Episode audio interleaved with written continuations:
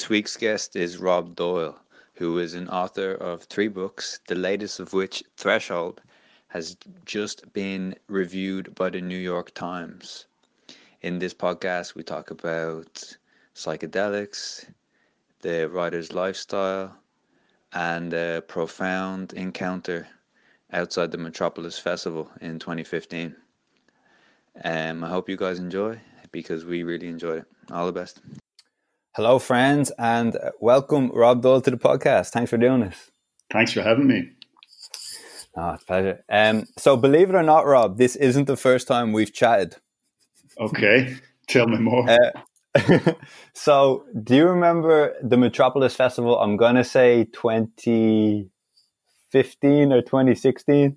Yeah, I do remember it. Yeah, I was yeah. there to talk about presumably my books. Uh, I have fairly vague memories of it, to be honest. Yeah, but I was there for sure. Okay, do you remember? Do, do you remember having a stimulating conversation with a man outside while waiting for a taxi? Yeah, I do. I do. You're going to tell me you you were that man. I was that man. You were that man. Okay. Yeah. I what did that, we yeah. what did what did we converse about? If I remember correctly, This is England came up because I thought I thought you were telling me you were spending some time in England working on a film. Right. Yeah, I, I was. I was. Okay. Um, and I just remember This is England came up, but yeah, I didn't I didn't know if you'd remember that, but I thought it was funny. Yeah, yeah, right. Just to uh, so to start off, Rob, I was just going to ask um, when did you start? Uh, when did you be, uh, make the decision to kind of dedicate your life to becoming an author? I would say I had started to feel my way towards that decision from you know the time I left college, really when I was in my early twenties. But the decision started to solidify into a conviction, a real determination, I would say, in my mid 20s. Um, at which point I had kind of done a fair amount of traveling around the world and all this stuff, and um, kind of realized that it's it's time to go at it. You know, now's the time. It's not it's not in the future. It's now. And so I uh, spent. I, yeah, then I really threw myself at it. You know, I wrote a, a first book, which um, I never even attempted to publish because it wasn't good. But it was uh, mm-hmm. it was the first it was the first try, and then by the time I was when I was 27, I wrote my first novel, or you know, the first draft of my first novel. Here are the Young Men, my first published novel, um, and then spent the next few years trying to kind of bash it into shape, and also tried to get it published so by that stage, I was on a fairly ruthless, relentless kind of inner jihad, trying to uh, assert myself on the world as a as a writer.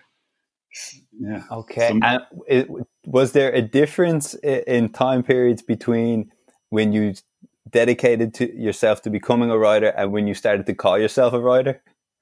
Yeah, absolutely. That's a good question, and uh, that's a that's a question that a lot of uh, writers will will will resonate with. In that, it takes a long time, and rightly so, I think, for anyone to be able to call themselves a writer.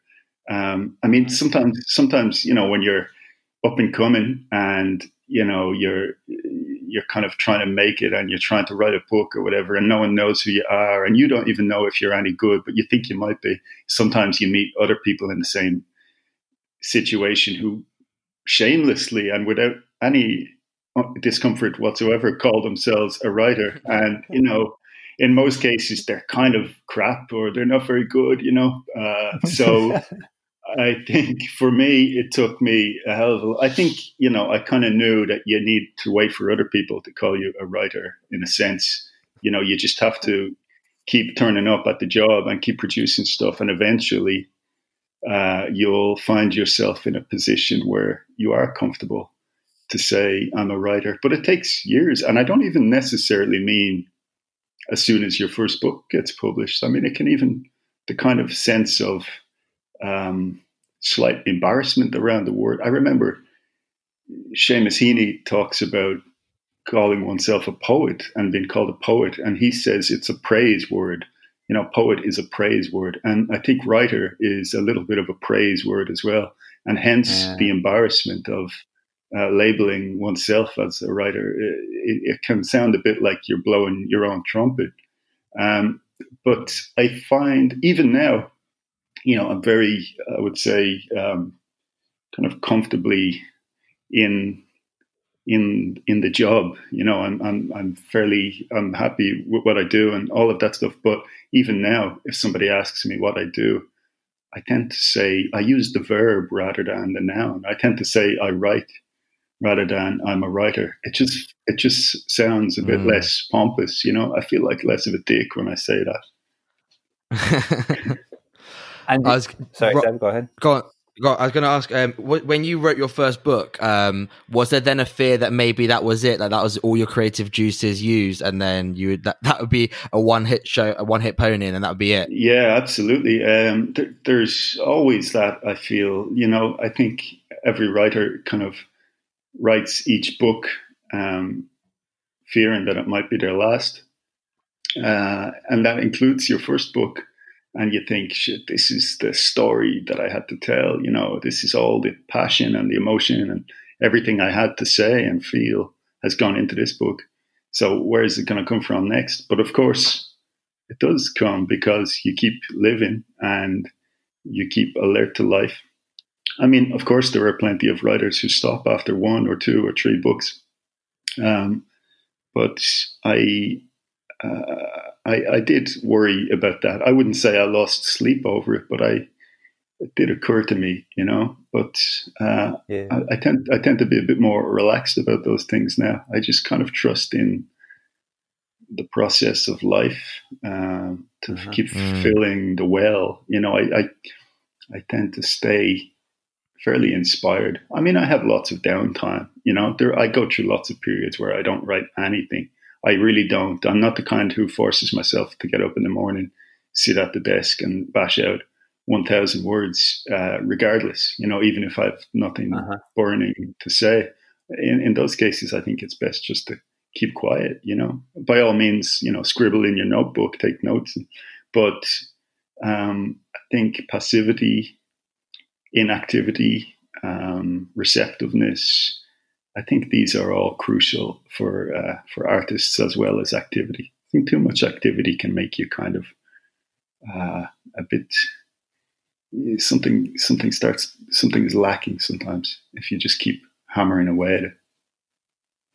I get you. Mm. I remember reading an interview with uh, Aziz Ansari, who had just finished uh, writing the second series of his show. Um, oh, I forget what it's called now. It was but he was saying, you know, immediately when there's a series and it's a hit, or same when it's a book and it's a hit, the publisher right. and the company is like, all right, we need to strike when the iron's hot. D- did you feel any of that pressure? Uh, yeah, I, I always do. You know, I think especially with the first novel, you just you desperately want to impose yourself, inflict yourself on the world, and you have so much to say, and you're kind of raging and you know your book feels so relevant and all of that. And then the publishing world is just so slow. It takes such time for mm. everything to happen that you're kind of cracking up. You're pulling your hair out thinking this is the moment. What are you waiting for? You know look at what's in the news. Look what's yeah. happening this book. Is so relevant and all that. But of course th- that kind of comes and goes. And uh, you know i don't think books are these topical kind of in the moment things so much anyway. I think it's um, I, I, I, I tend not to worry too much about that. You know, like the, the book I've just threshold, my latest book, I spent a good uh-huh. couple of, you know, three, four years writing it. And um, it wasn't that I knew it was a hit, but I just knew I was onto a good book, you know, and that kind of gave yeah, me the sustenance. Yeah. It wasn't so much a blazing need to have it published right now, the way might have been the case with, say, my first book, it was more just a sense that, no, this is good. You know, I'm, I'm happy with what I'm doing here. And whenever this comes out, I think people might respond um, passionately or favorably towards it. And they did. I get you.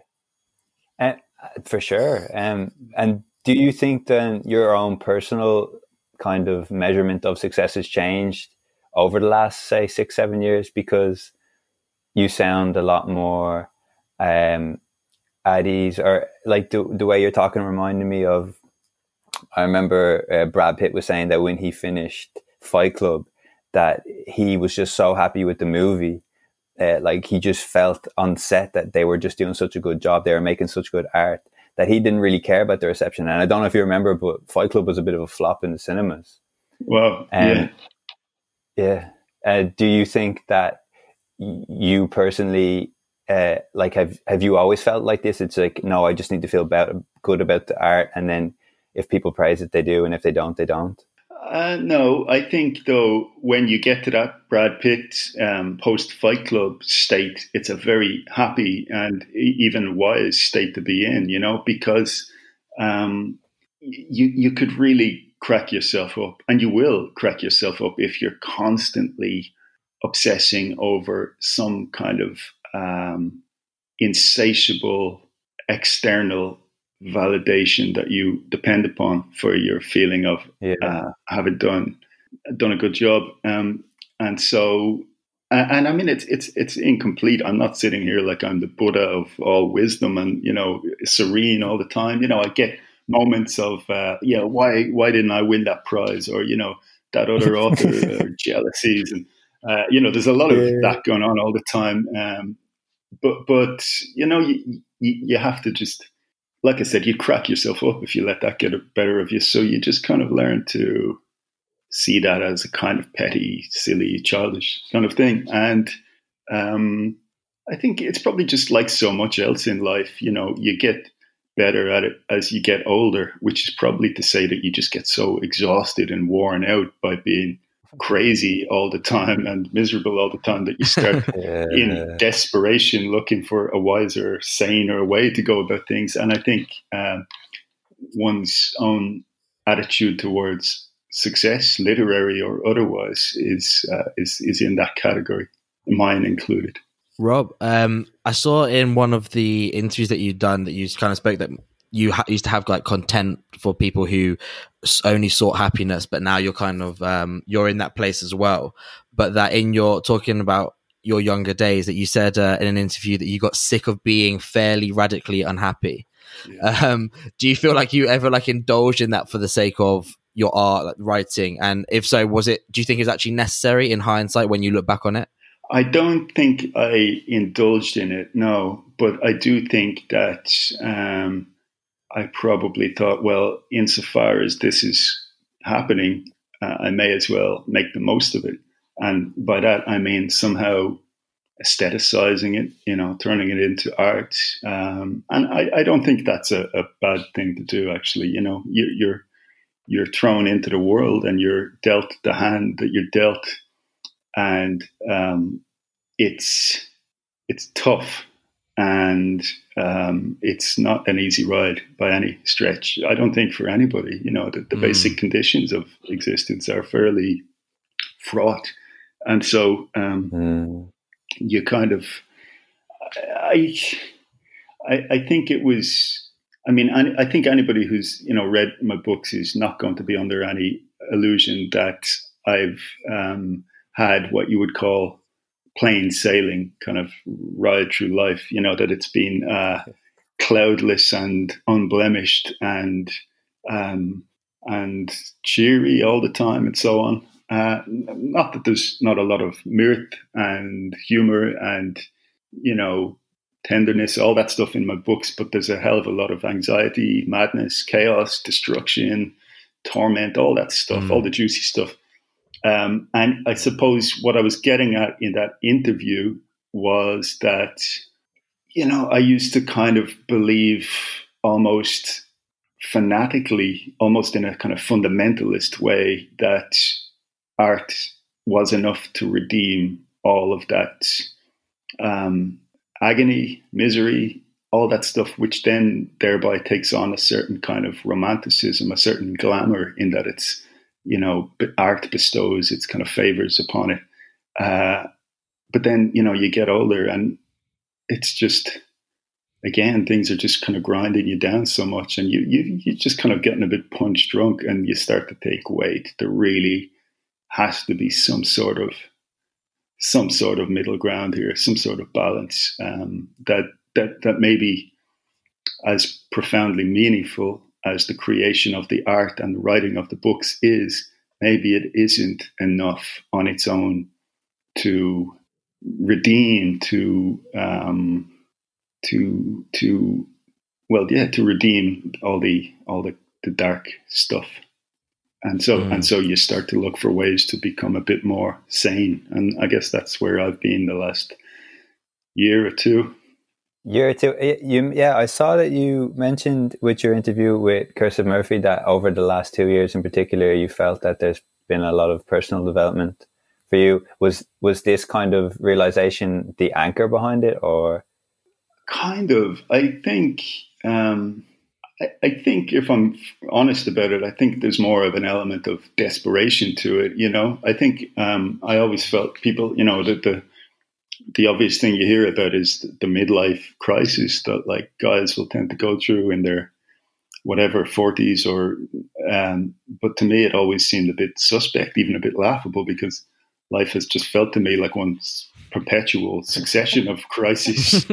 And um, so a couple of years ago i very much found myself in the grip of one such crisis which was really you know just maybe the tail end of a crisis that I'd been kind of surfing over the last three, four years and creating a book from it, which is Threshold.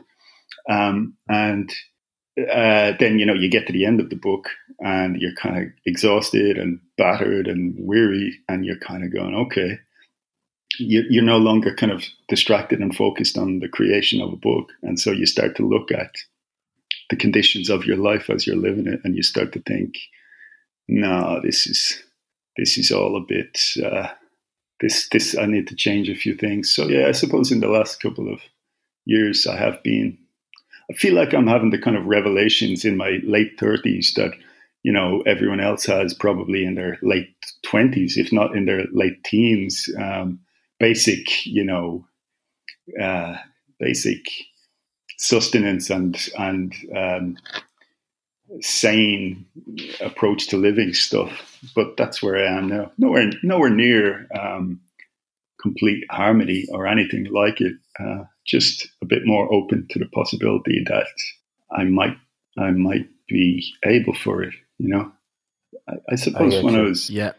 Yeah, I suppose in the past, being very extreme of, of a very extreme cast of mind, I probably sensed or suspected that uh, just that that chaos and turmoil and all that stuff were just kind of how it was always going to be for me, my lot in life. But uh, I've just decided to bring that up for question a bit more. Mm. Rob, you talk about um, the balance that you've like kind of found now, but maybe the extreme personality that was um, kind of formed maybe your earlier days. And there's a one of my favorite quotes which I stumbled across, which I know Jim loves, um, where you claim that using ketamine in Kashmir was, and I quote, important research at the limits of consciousness. But I see now I was just getting fucked up on a boat. um, yeah. And I, th- I, th- I think that's interesting because at uni- uh, for my university years, especially, and I'm sure for many others, there's a lot of experimenting with like party drugs or rave drugs or hard drugs, however you want to call it. And um, like ketamine, some only had the value of the high they delivered, but maybe some others, you know, did have um, kind of a valuable change on on my outlook and my kind of consciousness. Yeah. What did you believe that there were any other drugs that you experienced, maybe not in Kashmir, but um, that had changed your outlook or, or your consciousness? Yeah, I do. Um, I would say, actually, here's the thing: is that despite that line, you know, which uh, obviously I was partly playing for laughs, I kind of do still feel that I've had some fairly um, startlingly interesting experiences on ketamine. Maybe not in Kashmir because that was that was all very extreme, but even more recently, uh, ketamine is a very very interesting substance. But also things like MDMA. Um, yeah, I mean, I, I I would almost say that there isn't really a drug that I haven't at some time or another had uh, some very peak experience, memorable, and at best cases, consciousness um, enhancing, consciousness modifying, uh, philosophically rich experience. Everything from you know MDMA to particularly the psychedelics, which I, I write a lot about in Threshold, mm-hmm. uh, magic mushrooms, mm-hmm. uh, LSD, maybe to a lesser extent. I've somewhat less experience with it, but DMT, ayahuasca, particularly those plant based um, uh, natural psychedelics. I've I have. Yeah, I, I don't really take um, any drugs these days uh, very frequently at all. I'm kind of living in a pretty uh, solitary kind of uh, work focused world at the moment. So you know, I'm not. It's not like I'm out there kind of caning it. But uh, that said, I tend to have a fairly almost unreservedly positive um, attitude towards the plant psychedelics, uh, magic mushrooms in particular. Maybe they, have had. I've did, had did any of those experiences. Yeah. Yeah. Did any of those in, um, influence your writing? What I mean by that is more kind of directly because you know there's you always hear of these famous writers. Hunter S. Thompson probably springs to mind where he would he's kind of known for at least at times writing under the influence. Has, has that ever been part of your kind of um, your work? your working way, or has it kind of just been more of a research thing and then you come back to it into your writing afterwards? Yeah, I mean, I have tried the former. I have done it, you know, on various um, substances, but it, it doesn't tend to yield very positive results in my in my um, experience. uh, I would I would say at the most I could get out of a kind of uh, writing on drugs experience would be to take a couple of notes, you know, to jot down a few ideas and then right. and then extrapolate upon them the, the next day uh, with the sober, clear mind. But generally, no, no, you, you won't see me, um, you know, like necking a pill and sitting down at the at the laptop. It's the last thing. uh, even trying to uh, when I you know I've tried this before, but when I try to like if I'm taking LSD or mushrooms or something and I try to write, it's just beyond me. It's completely beyond me. I think it's because it demands a certain quality of concentration and focus and rationality, which is almost mm.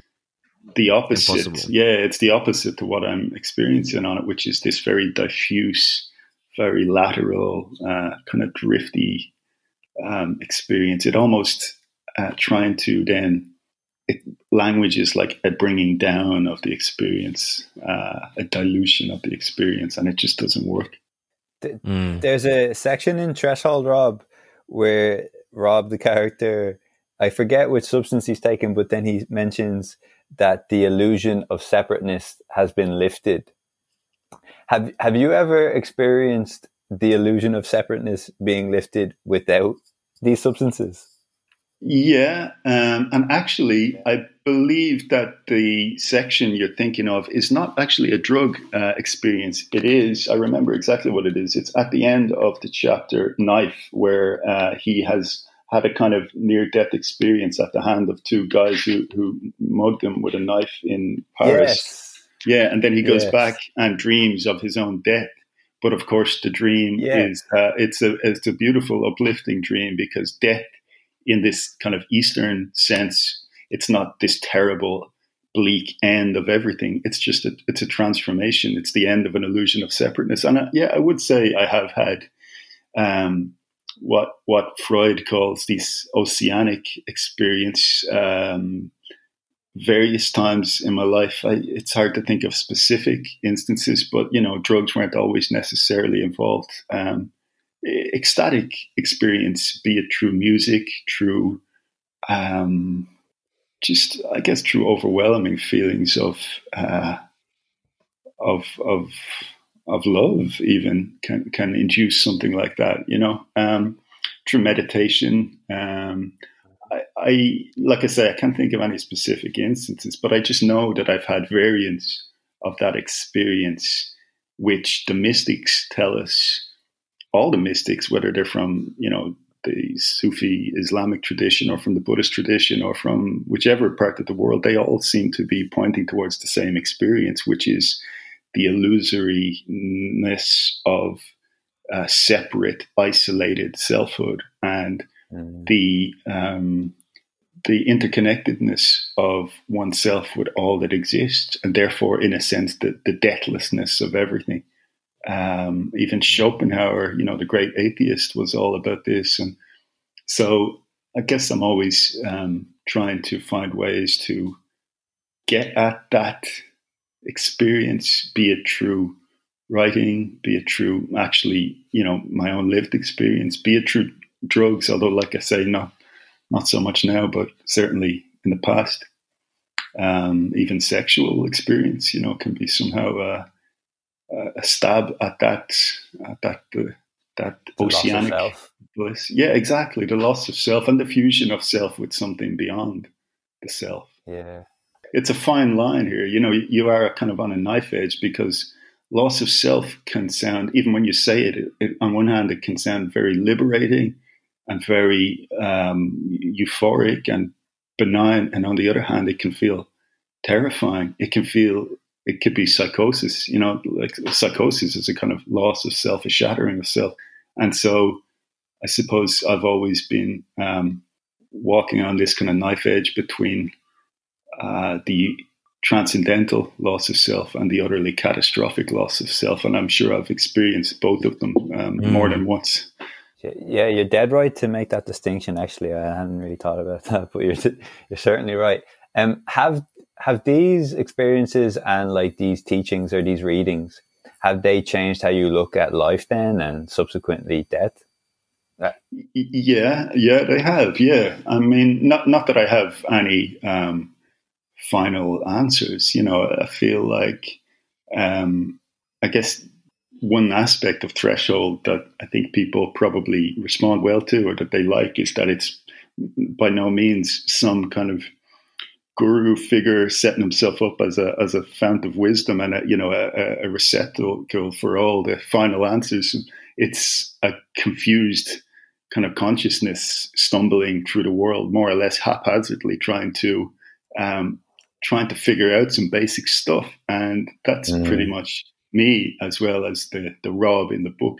And so, but that said, and so so I would say I don't have any you know conclusions. I don't have any far, hard and fast answers about these big questions, but I would say that yeah, all of my combined explorations in reading, in uh, in I guess explorations of experience, and uh, even my kind of investigations of the wisdom schools, let's say this, the spiritual traditions, have given me certain basic directions of forward motion, let's say, rather than uh, firm answers. You know, even the question of uh, of, of of of a life after death, of something that survives us, or of death itself. You know, I used to be a very, you know, I kind of was educated into that very brutal, almost macho, hard materialist kind of Nietzschean existentialist school of thought, whereby we're all in this mechanistic, brutally physical, material universe, and that's all there is. And you know, everything is essentially meaningless, and there's only the kind of hard laws of immutable science and so on. And um, you know, I kind of fell for that hook, line, and sinker. And then subsequent investigations and experiences and um, reading, even uh, and reflections, have made me very seriously doubt all that. You know, I'm not, I don't feel I'm in that ideology so much anymore. It just, it seems to me now like a bit of a kind of, a kind of a narrow dogma. And so I'm far more of a kind of, almost Mm. a kind of, a kind of agnostic about these uh, ultimate questions, which is a very rich, fruitful place to be in, I find. It's far less hopeless. It's far more open-minded. Yeah, Yeah. R- Rob, is there um you talk kind of um, a lot about your traveling and you're kind of a, uh, you're a serial traveler and you've spoken about Eastern thought processes and is there a particular culture or country or people that has had um, a really tangible influence on your outlook on life? I would say, well, first of all, I would say, you know, I don't, I'm a kind of decadent Westerner, uh, you know, a kind of uh, shoddy um, you know, haphazard uh, knowledge of these things. But I would say so. I don't necessarily subscribe to any particular religion. You know, I've been formed by this kind of murky, mucky consumer culture, just like the rest of us. And so uh, mm. it's kind of limited what I feel I'm able to achieve and experience in these terms. But I would say that said, that uh, the Buddhist culture, philosophy, um, practice is still something I have a profound, a really great respect for. And that's something that I took a, at a certain point uh, when I was in, my, and I, there's a whole chapter about this in Threshold. I took a real interest in it, having learned to meditate at a Buddhist center in Dublin, and uh, just spent a couple of years really fascinated. You know, um, uh, reading everything I could of Buddhist texts, and then going out to Asia and kind of just wandering around, staying in Buddhist monasteries and meditating all the time and all of that. And, you know, because of my kind of flabby hedonistic habits, that, that they eventually kind of came back and, you know, I drifted away from all that stuff. But it definitely it was definitely a, a, life ring, you know, like you're, you're drowning and someone chucks yeah. into a life ring. That was definitely a life ring for me. And even though I drifted away from it, and I would certainly not call myself uh, a Buddhist, I still have friends, close friends who are very much in that world. And yeah, like I said, it's still a culture, a tradition, even a body of texts and of art that I have a, a real love for do you think that it's changed your view of the artistic process? Um, for instance, I was reading a Damien Dempsey interview a few days ago, and he was talking about how Christy Moore told him that he always thinks of the songs just coming through him, like him just kind of being a vessel for the songs rather than him being the, the creator of the song. And do you think, do you feel a similar way when you're writing? Uh, I do and I don't. I, I'd like to say I do because that strikes me as uh, a kind of noble, uh, honorable, um, and wise approach, actually, you know. Um, and I think, yeah, it's the, like the Zen idea, that the whole Eastern idea that the more you can get the self out of the way, get the ego out of the yeah. way, uh, the, the more the real stuff is going to flow through you. Um, but I think in, in, my case, it's a bit more complicated in that some of the art is, you know, playing with uh, notions and images of selfhood and of, of, of ego and kind of sending myself up and also aggrandizing myself sometimes and then assassinating myself other times. Um, but I do feel, I would say that they're, yeah, at the best, like I'm writing a lot at the moment. I'm very kind of in a, in a nice little, um, and I'm in a nice little kind of groove at the moment. And I, I do feel that there's a pleasant lack of when you're really in the flow of it. It's just this process that's happening, you know, and you're just letting the process take over. Uh-huh. It's like when you see a sports person and they're in the zone. An underground artist once said, or an underground artist called Kanye West once said that when I want to express myself, words often get in the way. Right. Do you find this also when you like when you're trying to talk about these such profound experiences that like words, yeah, you can give people a, a kind of an idea of it, but it's so hard for them to become anywhere close to really understanding your experience through these words. Or do you feel like sometimes like, or is that your job as the writer that no, I have this ability to really put it into their mind how I'm experience or how I'm, my experience is?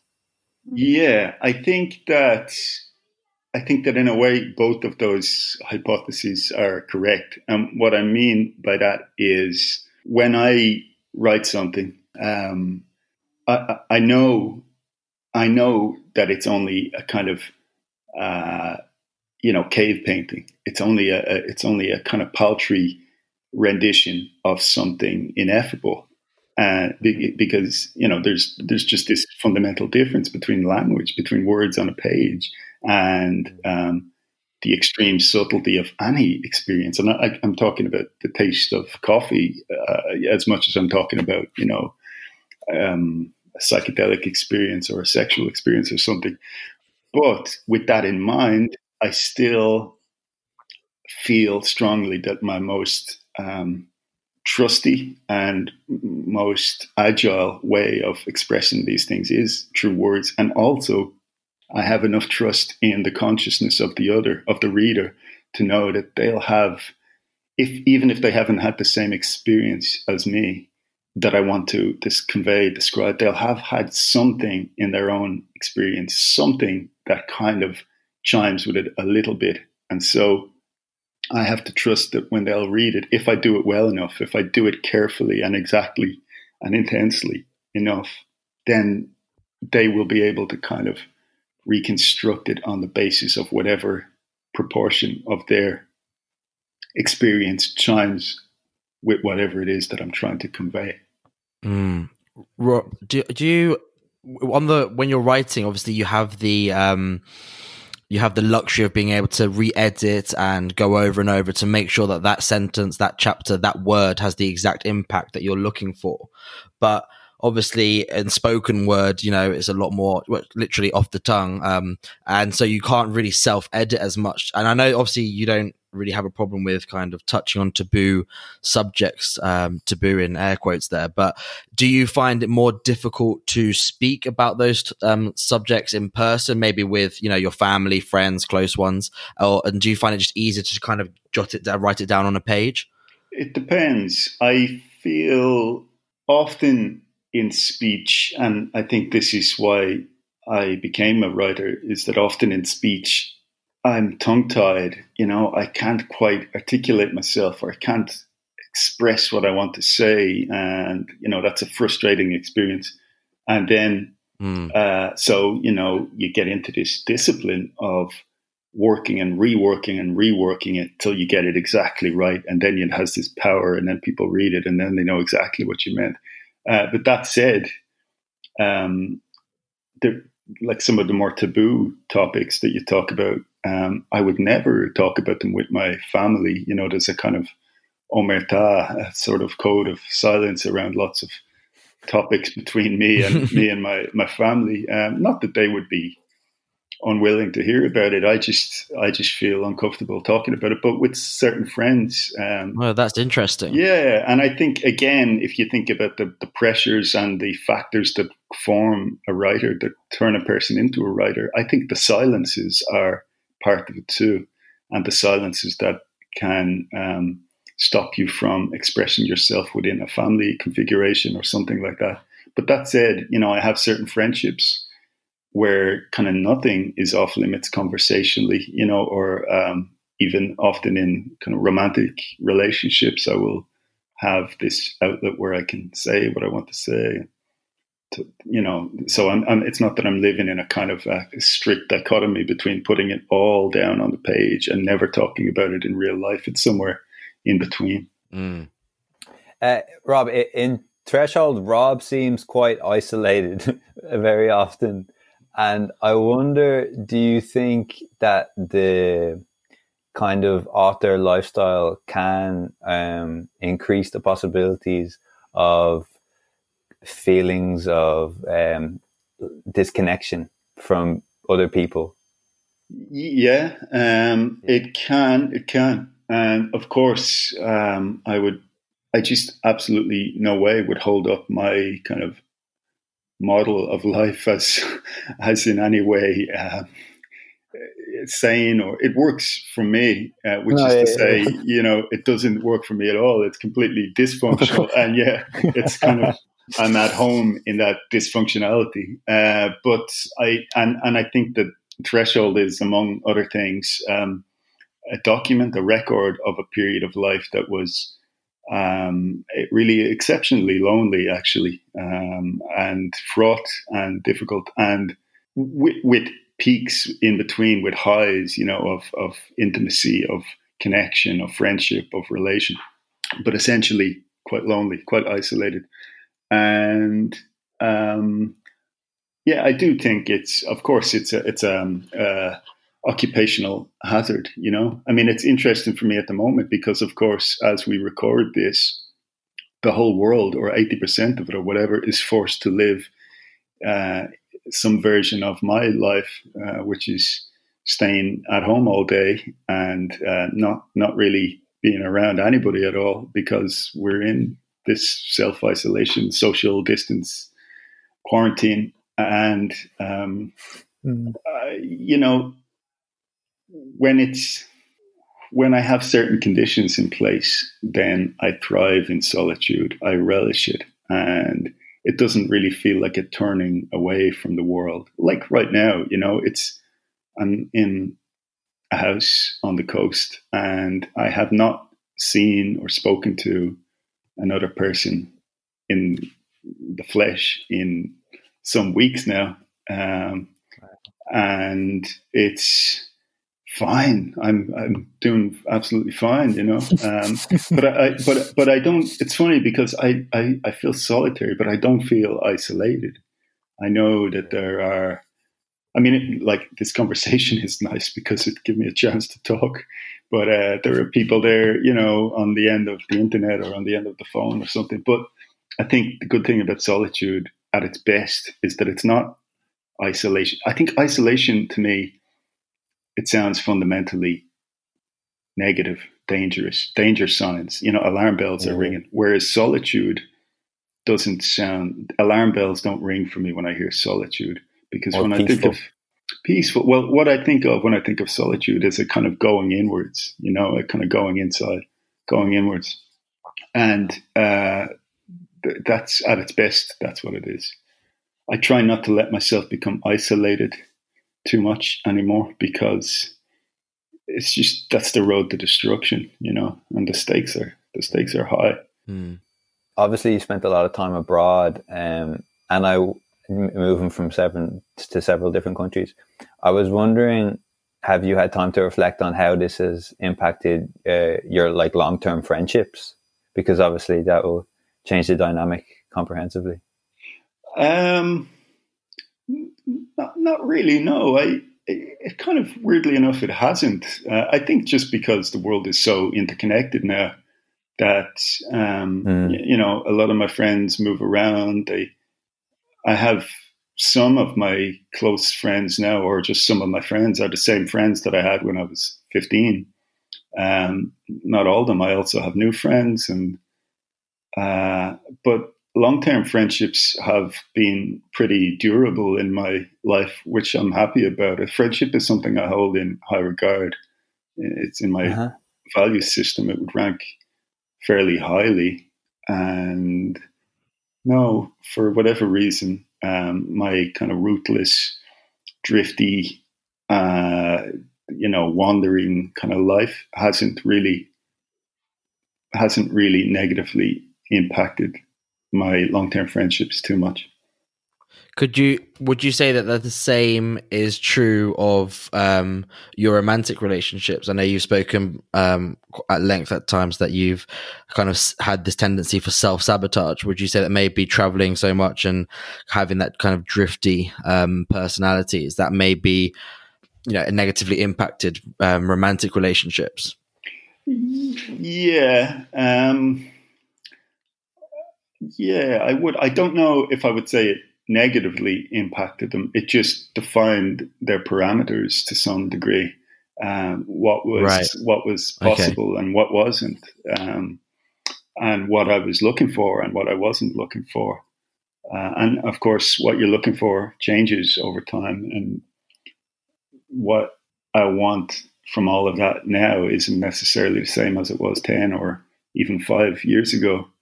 Um, but actually, to be honest, a life of perpetual drift is not something I necessarily want to uh, to keep going with forever. You know, I, I mean, I still have these desires to see different parts of the world and live in different places. I still find that very rich, very inspiring.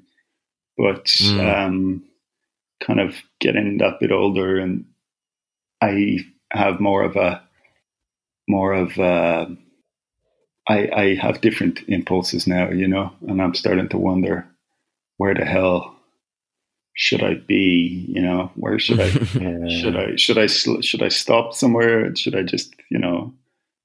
Uh, well, but I you know to be continued.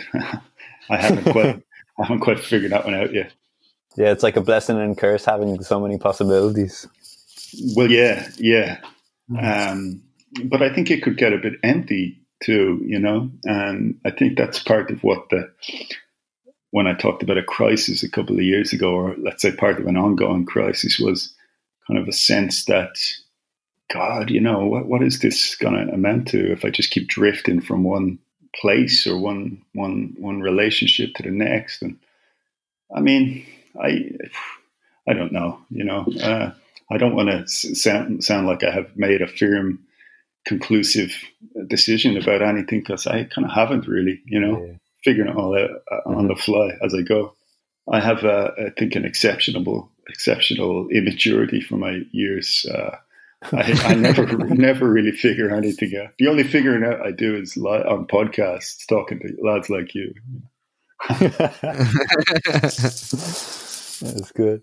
Um, how is the lecturing going in Limerick? Is is that um, how, how's the process for you? How's the yeah, that's good. So I'm uh, down there, not not that, that often, and now that we're in, you know, quarantine limbo, um, I'm doing all that remotely. So um, okay. it's it's not it's it's a nice um, balance in that I don't have what you would call a, a heavy workload there. It's kind of a couple of sessions or lectures or seminars every couple of weeks or every month um, last year I was teaching undergrads, uh, which was very rewarding. Actually, they were they were great. They were they were they were surprisingly um, good, talented. You know. Um, and this this semester I've been teaching the postgrads, the the master students, and yeah, I find teaching rewarding in small doses. Let's say um, I would, uh, if I had to do lots of it, I wouldn't be too happy because, you know, the old writing really does take a lot of time and energy. And, uh, you know, you, you don't want to siphon off too much of that time and energy to other things. So I, you know, a little goes a long way as far as I'm concerned. And is it strange teaching a course on, on creative writing when, if I'm right, you haven't necessarily undergone a creative writing course yourself. Is what am I right in saying that? Yeah, yeah, sure. Um, no, it's not. It's not so strange. It's just that I would tend to try to bring to the students some some variant of the experience that helped to turn me into a writer, which Okay. like you say, was not necessarily, it wasn't going to creative writing uh, schools or masters or anything like that. It was kind of studying, studying at the feet of the greats, really, which is studying, reading, rereading lots of great texts, lots of great books, and trying to figure out how to do it. And so when I teach courses or even, you know, day, evening courses or one-off seminars or whatever the case may be, I will kind of revert always to that. I'll just try to kind of have a look at some great writing with students and talk about it, and then try to emulate that and try to kind of just share some of that enthusiasm and try to get students to feel the, the same passion and then write from that place of invention. And it, the plan is to do it for the foreseeable future until things change? Uh, yeah, kind of. Uh, well, with Limerick, you mean? I think yeah. I'm down. You see, what I'm doing there is um, it's a PhD fellowship, which means ah, okay. um, so it's called the Kate O'Brien Fellowship, which essentially means that I write my next. The plan is anyway that I write my next book under their auspices uh, while doing some teaching ah. for them. Yeah, so that lasts. Ah, okay yeah, so that lasts for three to four years. Um, and next year will be the third year. And then the, so uh, I'll see whether it takes three or four years, but, uh, it's just nice. It, it kind of it, it makes me a living in the meantime and gives me the kind of structure that I can use to write a book. After that, I really don't know. Who knows? You know. Mm, mm. Jim, are there any more questions that we that you want to ask? Just no. I'm just wary of the signal. That's all. Yeah, no, Rob, this has been great. Thanks a million. That's loads yeah. of questions. Oh, good. No, um, Rob. Well, let, just before we let you go, um, if you could just give us one top tip, or what doesn't have to be one; it can be many um, that you use to help get your shit together when you're feeling down or going through a bit of a rough patch. Yeah, uh, I would say, I mean, a couple of things. They're so mundane and so obvious that I'm almost embarrassed to say them, and yet they're what works, uh, what worked for me. And the first one is very simple, but it's uh, to talk to a mate. You know, um, it's kind of what I do. Mm. there are a couple of, if you've got people, I think if you have even three, four, or five people in your life, be they friends or family, who you really trust, you know, who you can really open up to who have your best interests um, at heart, you, you, are doing fine. And um, yeah. so I would say open up conversations with those about whatever it is that's grinding you down, obsession. Another thing would be, you know, what I tend to do um, is I leave the phone. Uh, I leave the phone at home and I go for a long walk. I mean, it's nice at the moment because I'm on the coast, so I can go out to the beach. But I think my whatever uh, fragile uh, filament of sanity I have is dependent upon me leaving the phone at home for for a few a couple of an hour or two every day and getting out there. Um, I I don't know how you lads mm. are about social media, but I, I think the the great like uh, cause of so much mental agony and turmoil these days is unacknowledged social media addiction and all the um, ravages that go with addiction. So, um, for me, kind of radically limiting that is uh, is how I stay sane. Like what I'm just one of these days, probably in the next few days, I'm going to ask my friend uh, Andy to take my Twitter password, change it, so that I'm locked out. He's, you know, I've done it before, and uh, then I probably won't log in for another six or nine months. Now that I've kind of used it to uh, promote my book, I'll just vanish into the shadows again for a while. And that's something I'd recommend people do if they can at all. Wow. Twitter, it's a, lovely. Twitter is a machine to make people miserable, you know. and has Andy ever uh, po- tweeted something that you didn't uh, approve of? Christ, no! If he did, that would be uh, that would, he would be the wrong man for the job. Yeah. well, hopefully, hopefully, Andy will retweet us when we uh, release this on our social media. Yeah. I'm sure he will. Yeah.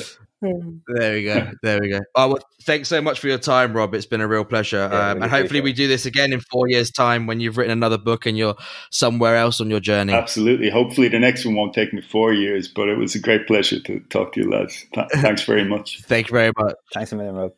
Cheers. All the best. Cheers. And that was Rob Doyle. Hope you enjoyed listening, guys. And please like, subscribe, and share to whoever you think might enjoy this podcast also. All the best, guys.